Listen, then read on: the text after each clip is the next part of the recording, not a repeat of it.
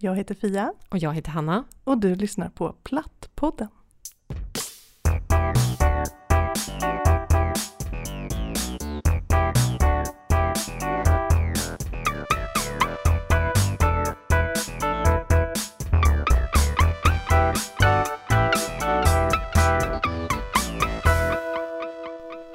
Hej Hanna! Hej Fia. Hur mår du idag? Jag mår bra, hur mår du? Nej men jag mår bra. Du, jag, din, eh, din frisyr, har du, har du gjort någonting med håret eller? Det ser lite annorlunda ut. Ja, ehm, jag råkade faktiskt elda upp halva min frisyr i helgen. Jag försökte tända en riktigt ordentlig brasa i en pizzaugn. Och det, och det lyckades du med då kan man säga? Ja, det gjorde jag. Men det, det är liksom lite så krulligt och bränt. Och sen så rasade det ner små svarta hårstrån efteråt. Oh. Men du, hur blev pizzan? Pizzan blev utmärkt, så det var helt klart värt ändå. Värt! det låter bra. Idag ska ju vi ringa upp en eh, gäst. Ja, det ska bli jättekul. Mm. Elin ska vi prata med idag. Elin, ja. Det blir spännande, men vi provar att göra det.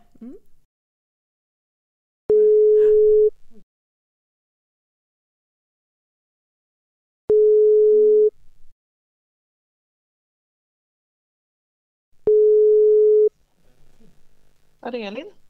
Hej Elin, det är Sofia Hej! Och Hanna, Hej! hej! från Plattpodden.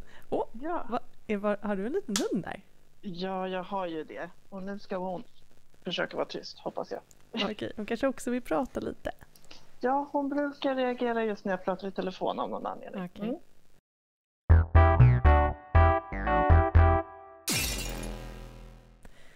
Eh, så, eh, Elin, hur många bröst har du? Jag har inga bröst, eh, faktiskt. Inga alls? Nej. Nej. Eh, och det visste vi kanske egentligen, så det är lite grann en eh, retorisk fråga såklart. Eh, men eh, vi vet också att eh, du själv säger att du har använt dig själv som ett forskningsobjekt lite grann. Kan du inte berätta lite om det? Jo, men lite så. Jag är ju från början genusvetare, eh, även om det var väldigt länge sedan jag pluggade. Eh, och har även pluggat socialantropologi och varit väldigt intresserad av genusfrågor. Och, eh, så att nu när jag, eh, ja, min kropp har förändrats så har jag funderat mycket på det. Mm. Hur det påverkar mig och min kvinnlighet. Liksom. Var det självklart för dig att välja att bli platt? Nej, inte från början. Alltså från allra första början så, mitt första bröst opererade jag bort för tre år sedan ungefär. Mm. Eh, när jag hade upptäckt en knöl där då, som var cancer. Eh, och då var det väl inte självklart, men då var det väldigt bråttom att fatta ett beslut. Mm. Det var, ja, jag hade några dagar på mig att bestämma mig och då frågade de, vill du ta bort en tårtbit, som de kallar det, en liten bit, eller vill du ta bort hela bröstet? Vill du i så fall göra direktkonstruktion eller inte? Men fick du ta, du fick ta det beslutet alltså om tårtbit eller full mastektomi av det bröstet? Ja, Mhm. Mm. Vad skulle du grunda det beslutet på? Fick du information då? eh, inte jättemycket. Alltså, men det jag till slut grundade beslutet på var ju att jag ville ta bort hela bröstet av säkerhetsskäl. Så att säga. Jag ville få Mm. bort all cancer och vara helt säker på det. Det var det viktigaste. Eh, men sen var ju frågan då om man kunde göra en direkt rekonstruktion eller inte. Mm. Vad tänkte du kring det då? Jag hade, jag hade nog valt det om jag hade kunnat göra det lika snabbt. För Mm. mig var det så att jag bor i Mora och eh, kunde då göra min eh, mastektomi i Mora. Mhm. Mm. Men om jag ville göra en direkt rekonstruktion då var jag tvungen att göra det i Falun. Eh, Mhm. och då hade jag fått vänta liksom, längre tid för att få en tid. Ah, okej. Så eh, där och då tänkte jag inte så mycket på framtiden, mest att jag ville bli av med cancern. Mm. Mm, Så. ja. Och så tänkte jag, ja, nästa beslut får jag ta sen och fundera på hur jag, hur jag gör det. Liksom. Men vad hände sen då? För du har ju inga bröst nu. Nej, sen... Alltså från början så tyckte jag att det var jobbigt att, att bli av med mitt första bröst. Mm. Och det var liksom en sorg och jag kände mig ful och så. Mm. Men sen gick tiden och det gick över ganska fort och jag liksom vande mig vid den platta sidan och tyckte att den var minst lika snygg som bröstet liksom, på den andra sidan. Mm. Men jag trivs inte med att vara sned. Liksom. Jag ville ha... Ja, så att, men eh, sen var det mycket tack vare eh, platt... Eh, vad heter det? Platt, Plattnormen. plattnormen, precis. Sådär ja. Ja, nej men för att jag... ehm, alltså man, man får egentligen inte frågan. Det, det, det kommer aldrig som ett alternativ egentligen att få ta bort bröstet som man Nej. har kvar. Så att det, alternativen som var, det var olika typer av rekonstruktion. Mm. Hur ville jag göra? Men så du väckte själv frågan om att få ta bort det kvarvarande bröstet då? Ja, gjorde jag. Och, och fick du det liksom beviljat eller fick du jobba för att få det? Jag fick det faktiskt beviljat snabbt. Mm. Ehm, jag hade laddat med tusen argument när jag Mm, kom mm. till läkaren. För jag vet att alla inte får det så enkelt. Nej, Mm. just det. Ehm, men min läkare sa bara, jaha, jag läser här att du vill ta bort ditt bröst. Jaha, då går det till så här och så här. Och så var det klart. Wow. Du, har Ja. du har verkligen landat på ett sjukhus i framkant. Ja, liksom. verkligen. Ja. Sen har jag lite grann förstått efteråt att jag tror att de trodde att jag har ökad risk. Alltså Aha, ärftlig risk. Men det okej. har jag inte. Men det sa jag ingenting till dem om. Nej. Nej. Jaha. Så det, ja. Men så det är bara vad är det, tre veckor sedan jag tog bort mitt andra bröst. Åh, Mm. Så jag är ny helplattig. ny helplattis. Ny symmetrisk. Ja, Ja, precis. Platt symmetri kallar ju vi det för. Hur, Ja. hur känns det nu då? Det känns jätte, jättebra. Mm. Mm. Det är ju fortfarande rätt svullet och, och sådär, inte så snyggt ändå. Men Mm. det kommer att bli. Men det är ju jätteintressant det som du nu har- liksom, nu har ju du genomgått den här resan från liksom att vara, ha två bröst och nu har du inga bröst. Ehm, Mm. Men och det här med hur det skulle påverka ens kvinnlighet. För jag menar, jag fick ju höra att jag liksom inte skulle vara någon riktig kvinna om inte jag opererade in en protes och gjorde mitt andra Mm. bröst större till exempel. Så det var ju... Mm. Och i mitt fall så frågade man ju min man om det inte vore synd att ta bort mina bröst. Så, Ja. så vi är ju också väldigt intresserade av den här frågan bröst och kvinnlighet. För var- ingen av oss har ju uppfattat vår kvinnlighet som rubbad. Nej, Nej, nej, inte jag heller. Ehm, ja, men som att jag har haft mig själv som forskningsobjekt lite grann där. Och Ja. Jag har ju dessutom då under de här åren också opererat bort livmoder och äggstockar. Mm. Och sen som många andra så äter jag ju medicin då som tar bort eh, de kvinnliga könshormonerna. Mm. Så vad är det kvar liksom tänker jag av det biologiskt kvinnliga? Mm. Men om du har varför- opererat bort, eh, nu blev jag bara nyfiken, om du har Ja. tagit bort eh, äggstockar och eh, äggledare och livmoder och, Mm. och, och det, hur kommer det sig att du ändå måste äta antihormoner då? Ja, det får du fråga min läkare. Nej, jag- fick jag bara byta- Jag fick byta sort, fick jag göra. Ah. Mm. Ja, Ja. ehm, så det skulle jag tydligen göra i alla fall. Mm. Jag tror att man kan ha någon liten produktion i alla fall. Är det sköldkörteln då? Eller? Alltså, jag, jag är verkligen ingen läkare, jag är bara Nej. nyfiken. Jag, Ja, precis. Nej, jag kan inte det där heller. Mm. Det, där, det gör jag bara som de säger. ja, självklart, det gör vi allihop. Men, men Ja. nu när du är så här egentligen avsaknad av alla de här kvinnliga Mm. attributen, men du definierar dig fortfarande som kvinna? Absolut. Du har inte, Inte det känt minsta någon... mindre. Nej. Ingen förändring liksom i könsidentiteten? Nej, inte alls. Nej. Men då... Mm, men det står ju också i, i de här riktlinjerna att vi får psyk, psykosociala störningar när vi inte har några bröst. mm. Det brukar vi alltid fråga alla som vi pratar med. Så här, Känner du dig lite psykosocialt störd nu när du inte ser ut som en riktig kvinna? Precis. Ja, nej, faktiskt Men inte. du har inte känt av det heller alltså? Inte det minsta. Nej. Jag känner mig faktiskt nu när jag fått ta bort det andra. Nu känner jag mig mycket snyggare. Mm. Ja. Nu känns det som att nu ska jag ut och i sommar shoppa kläder och gå omkring och vara snygg. För det har inte jag känt riktigt när jag har varit Mm. känt mig liksom osymmetrisk. Det Mm. gillade jag inte. Men en del trivs ju med det, men inte jag. Nej, men det kanske lite beror på hur stort bröst man har också. Ja, fast det var, det var inte så stort. Nej. Men Nej, jag, du bara trivdes inte så liksom? nej, Nej. jag har heller aldrig använt protes liksom, under den här Mm. tiden. Nej. Ja. Mm. Men eh, det här med varför, varför tror du det? Har du, du har funderat kring det här ju. Var, varför dels eh, vad är kvinnlighet och varför är kvinnlighet mm. viktigt överhuvudtaget? Hur går dina tankar kring det? Ja, alltså Ja, traditionellt så brukar man ju dela upp liksom vad, vad som är i kön och genus. Så här, vad är biologiskt och vad är socialt betingat? Mm. Mm.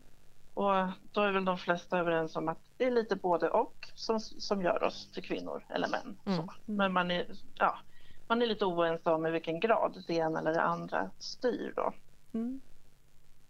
Och biologiska skillnader känner jag ju särskilt nu då att ja, men det verkar inte påverka mig så himla mycket i alla fall. Nej, precis. Så det finns ju kvar fortfarande liksom, mm. några saker.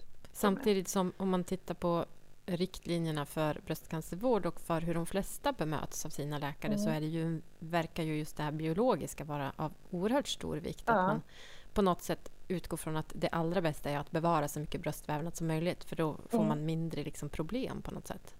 Mm. mm. Mm. Men där tror jag att det handlar ju om liksom den sociala och kulturella delen av kvinnlighet. Mm. Och där det kanske inte alltid är kvinnan själv som styr det. Det är ju mm. liksom Fast vi alla vet, man brukar tala om den manliga blicken, liksom. Mm. mm. objektifieringen av kvinnokroppen. Mm. Uh, men som, som är liksom så internaliserad hos oss alla så att vi vet vi vet ju lika väl som män hur vi förväntas se ut. Mm. Hur, vi, hur vi ska se ut för att vara sexiga och, och sådär. Och det är så himla hårt eh, det, det, är ju så hårt inpräntat tror jag också. Mm. Att, eh, mm. Inte medvetet utan att eh, kanske för de flesta men att man på något sätt får så väldigt mycket bestraffningar när man inte ser ut så och eh, mm. belöningar när man ser ut så som man ska se Exakt. ut. Eh, mm. I form av kanske ja, men olika typer av uppmärksamhet och, och mm. eh, ja. Ja, precis. Jag tänker... Alltså, det, för de flesta, om man tittar på olika kulturer mm.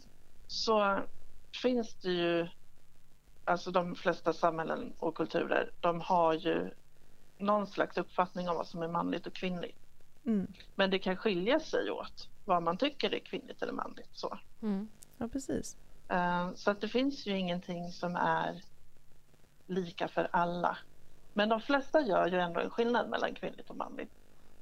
Men sen finns det ju också i, i vissa kulturer exempel på okönade eller dubbelkönade eh, möjligheter. Liksom. Eller att det finns ett tredje kön eller så. Mm, mm. Det, där, det, ja. det, det, där är ju väldigt intressant för på något sätt så är ju alltid de där frågorna så otroligt laddade och människor som absolut inte har någonting med det att göra, som är helt mm. vanliga personer som identifierar sig som det kön där de är födda, de kan bli så otroligt upprörda över liksom, mm. Mm. eh, om någon säger att jag uppfattar mig varken som man eller kvinna, så kan det mm. det kan vara väldigt provocerande. Ja, mm. vilket jag tycker är jätteintressant. Var, var, varför är det så? Liksom? Jag blev faktiskt utskälld en gång för länge sedan av en tant i en affär. Oj. För, att, för att min son var en kille och hon var så säker på att han var en tjej. För att han hade långt hår och så hade han rosa overall på sig. Ja. och så sa väl hon någonting så här, hon till honom och så sa jag nej, det, han är en kille. Mm. Och hon blev så upprörd. Ah, för att, du, för att du, hade, du hade liksom... Ja, för att hon, eh, hade väl, hon kanske kände att hon hade tagit fel, att ja, det kanske var pinsamt, ja. men hon blev arg på mig. För att du hade låtit eh, honom ha attribut som då uppfattas som traditionellt kvinnliga? Liksom. Precis. Mm. Men tror du att det liksom är samma liksom, osäkerhet eller vad det nu är som gör att folk blir så där upprörda som, som, som gör att det också kan uppfattas så oerhört provocerande att välja bort rekonstruktion när man får bröstcancer? Ja, det, det tror jag jag tror att det är jättejobbigt. För alltså det här med attributen, alltså man ser... Eh, ja, alltså det är viktigt för de flesta att inte själv bli felkönad. Mm. Alltså det mm. skulle för de flesta kännas jobbigt att omgivningen tror att man är det andra könet än vad man känner sig som. Mm. Och det är precis så det är för transpersoner ju liksom som mm. känner att de behöver byta för att de är i fel Och då blir det väldigt viktigt med de här attributen. Mm. Såklart. Mm. Uh, och sen så kommer vi här nu och säger att nej, men vi tycker inte att vi tycker inte vi behöver attributen, det. Nej, jag skulle nog själv också tycka att det var lite jobbigt att bli felkönad. Men mm. jag vet inte, jag behöver inte bröst för det. Nej. Jag alltså, behöver inte attributen. Jag har ju liksom, eftersom, alltså jag hade väldigt små bröst redan innan jag fick cancer. Nu har jag bara mm. ett kvar. Men mig mm. har det hänt flera gånger att barn har frågat mig om jag är en flicka eller en pojke. Ja. Ja. Och Alltså jag bryr mig inte om det. För mig har liksom det där varit någon issue. Jag har mest tyckt mm. att det var lite roligt att de faktiskt ställer ja. frågan när de undrar. ja. Men, men det visar ju också hur oladdat det här är för min del. Liksom. Ja. Jag, mm. För mig så spelade mina bröst ingen roll. Så jag blev ju bara så superprovocerad när på något sätt läkarna sa att det var huvudsaken för min kvinnlighet. Mm. mm. Ja, för det var det inte för dig. Det var inte det för mig. Och man kan ju inte, man kan inte utgå från att alla människor är precis likadana. Nej, Sen kan det ju vara andra attribut som är, som är viktiga istället. Alltså mm. Många tycker att det är jättejobbigt att tappa håret mm. under en cellgiftsbehandling. Mm. Uh, jag tyckte att det var jobbigt att tappa ögonfransarna. Ja, ja. ja, men det är väl olika attribut kanske som man tycker är viktiga då. Mm. Jag har heller aldrig haft så här, riktigt stora bröst, särskilt inte när jag var yngre. Uh, så då kanske det har blivit mindre viktigt. Nej. Jag trodde faktiskt att jag skulle tycka att det var mycket jobbigare än jag tyckte att tappa håret. För jag har mm. långt hår och har haft mm. långt hår och gillar mm. att ha långt hår och liksom håller på att göra flätor och dutten dutten och sånt där för det tycker jag är kul. Eh, men eh, sen var jag så himla snygg utan hår. Det var, skit, ja. det var, alltså det var skitfint. Så det är inte så ja. att jag tänker att jag ska ta bort det nu men det var verkligen ingen grej Helt okay. egentligen. Mm. Ja. Så jag, jag blev förvånad mig själv lite där. Man får nog... Jag har precis berättat för Fia att jag råkade elda upp delar av mitt hår i helgen när jag försökte grilla pizza i en sån här öppen ah. grill. Så det är tur ah. att jag har kort hår. Ja. Men Hanna, Hanna, du är också fin i, i kort hår så du vet om du vill göra en buzzcut nu så är det Det får bli en buzzcut efter den här eldolyckan. Mm. Men jag har en fråga. Um, om man tänker så här att för att de här riktlinjerna nu för bröstcancervård, de är ju ändå liksom på något sätt skrivna utifrån att vi behöver två bröst, vi kvinnor, mm. och bröst ska sparas till vilket pris som helst. Liksom. Mm. Lite så är det ju. Och man ska inte få ha sån här platssymmetri hur lätt som helst, utan det ska liksom finnas särskilda skäl och så. Mm. Och många får ju inte sin vilja igenom. Det där är väldigt olika beroende på vilket sjukhus man är på. Men, men den här synen som alla vi tre har, att inte det här bröst är inte huvudsaken för alla. Tror du att det kommer förändras? Tror du att det liksom är en, en trend jämfört med liksom tidigare? Eller liksom, är plattheten på uppgång? Är plattheten på uppgång? Ja. Kommer vi övertyga de här personerna som håller i pennan här om att, att de faktiskt måste tänka nytt? Att platt är också en form. Och så fick jag det sagt. Mm. Ja, precis. Jag hoppas ju det. Om man ser bara på liksom genusforskningen och, och genusklimatet överhuvudtaget, om hur vi pratar om kön och liksom transidentiteter och, mm. och kön som performance och, och alla sådana saker så har man ju kommit så otroligt mycket längre än när jag pluggade, även om det var länge sedan. Mm. liksom. mm.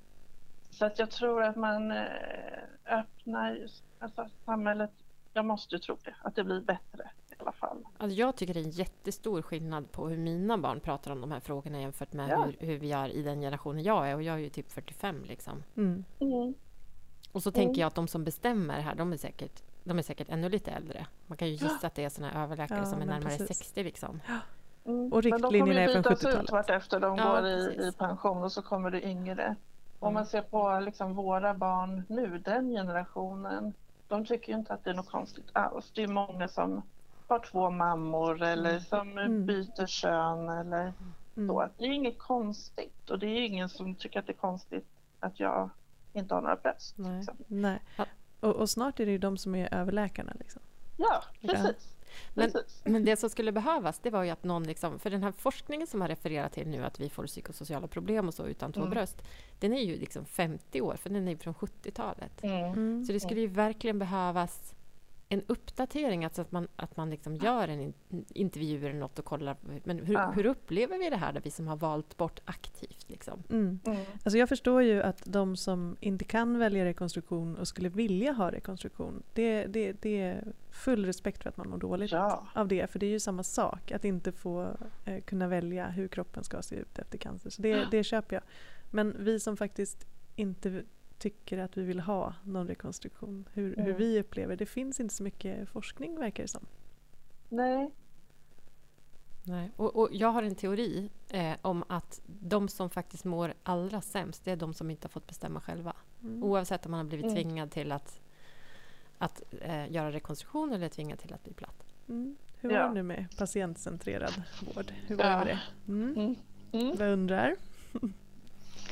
Ja, nej, men det skulle ju vara önskvärt med lite forskning mm. på området. Jag menar den, den här gamla forskningen, den, den, var ju säkert sann då. Ja, ja men precis. Men tycker du att du har lärt dig någonting av din egen resa? Just när det gäller det som du egentligen har pluggat och kan? Liksom. Ja, jag vet inte. Alltså, som sagt så har jag tyckt att det varit spännande att se på mig själv. Mm. Och min kropp har ju totalt förändrats eh, de här tre åren. Mm. Jag har gått upp 20 kilo i vikt också och liksom, ja. Mm. Jag ser helt annorlunda ut än vad jag gjorde för tre år sedan och jag kände mig ju väldigt kvinnlig då och trodde ju att jag skulle sakna bröst och hår och alltihopa mycket, mycket mer än vad jag gjorde sen. Mm. Um, och nu har jag en, en ny kropp som ser ut så här. Och mm. den är jättebra. Mm. Och eh, även att ärren på något sätt är ju en påminnelse om vad man har gått igenom. Mm. Och jag tror att en del tycker att det är väldigt jobbigt och inte vill se dem. Mm. Men jag ser det istället som någonting vackert. Jag är en överlevare. Jag har tagit mig igenom det här och en massa andra saker också i mitt liv. Och de mm. ärr man bär med sig, oavsett om det är i kroppen eller om det är liksom mer känslomässiga ärr, de, mm. de definierar ju vem jag är. Mm. Mm. Ja, precis så tänker jag också faktiskt. Att det, det gör ju också något med en som en person, att man liksom också har gått igenom det man har gått igenom. Att man, mm. man lär sig nya saker och man blir mer ödmjuk också och mer tacksam över faktiskt vad man har också. Ja, och vi är starka och vi är vackra som vi är. Mm. Mm. Word, säger vi. Absolut. Ja, precis. Taget. Är det någonting mer som du känner att du skulle vilja berätta nu innan vi börjar avsluta den här intervjun? Jag kan väl säga att jag har ju tyckt om mina bröst när jag hade dem och mm. jag har ammat väldigt länge så då har de ju verkligen kommit till nytta. De har fyllt sin funktion då. Så. Ja, precis. ja. precis. Um, jag är väldigt stolt över att ha fött barn och ammat. Liksom. Mm. mm. Så det var aldrig att du inte tyckte om dem? Liksom? Nej, nej, nej, nej. Nej, jag har tyckt väldigt bra om mina bröst. faktiskt. Mm. Mm. Men nu är de, de behövs inte längre och ja. Jag, jag, kan tycka att det var lite sorgligt, det som man gör. Alltså man har ju ändå liksom tagit hand om sitt bröst och som du sa, jag också mm. ammat två barn hur mycket som helst, jätteflera mm. år. Mm. Eh, men att sen så opererade man bort det så tänkte jag så här, vad gjorde de med mitt bröst liksom? Slängde de det ja. i någon sophink liksom? Alltså lite som jag skulle vilja ha en liten begravning för det liksom. Nej, ja, ja. Så här, tack för den här tiden, men nu är det dags mm. att vi går skilda vägar. Alltså lite så här mm. brutalt och bara liksom att det blev någon slags avfall. Ja, men, ja precis. Oj, nu tycker jag olika. Men, Alltså lite så ångrar jag att jag inte tog någon eh, snygg nakenbild på mig själv innan ah. operationen. Mm. Det sa min sambo att jag skulle göra. Jag bara nej, det är ju helt knäppt. Mm. Men nu efteråt så ångrar jag det lite. Däremot så har jag tagit bilder på mig själv med, som enbröstad. Mm. mm. Mm. Så då har man ju kvar det på något sätt i alla fall. Mm, precis. Men jag tycker det låter fantastiskt fint, måste jag säga. Att du ändå trivs med din kropp eh, trots att den inte har alla de här kvinnliga grejerna kvar. Liksom. Nej. Det, är, det är fint. Det är vår, vår, mm. Eh, vår, inte så vetenskapliga undersökning som mm. vi har hållit på med här nu i plattnormen i några år säger att det finns massor av kvinnor som känner precis så, intressant nog. Mm. Så. Mm. mm. Ja, och så finns det ju de som tycker det är jätteviktigt. Såklart, få. naturligtvis. Mm. Mm. Det måste man få bestämma. Absolut. Mm. Men du Elin, tack så hemskt mycket för att vi fick ringa och prata med dig. Ja, tack själva. Vi... Det var kul att få prata. ja, vad bra. Hoppas att vi hörs någon mer gång. Ja, det gör vi säkert. Ja, tack så jättemycket. Ja, tack. Hej då. Hej. hej.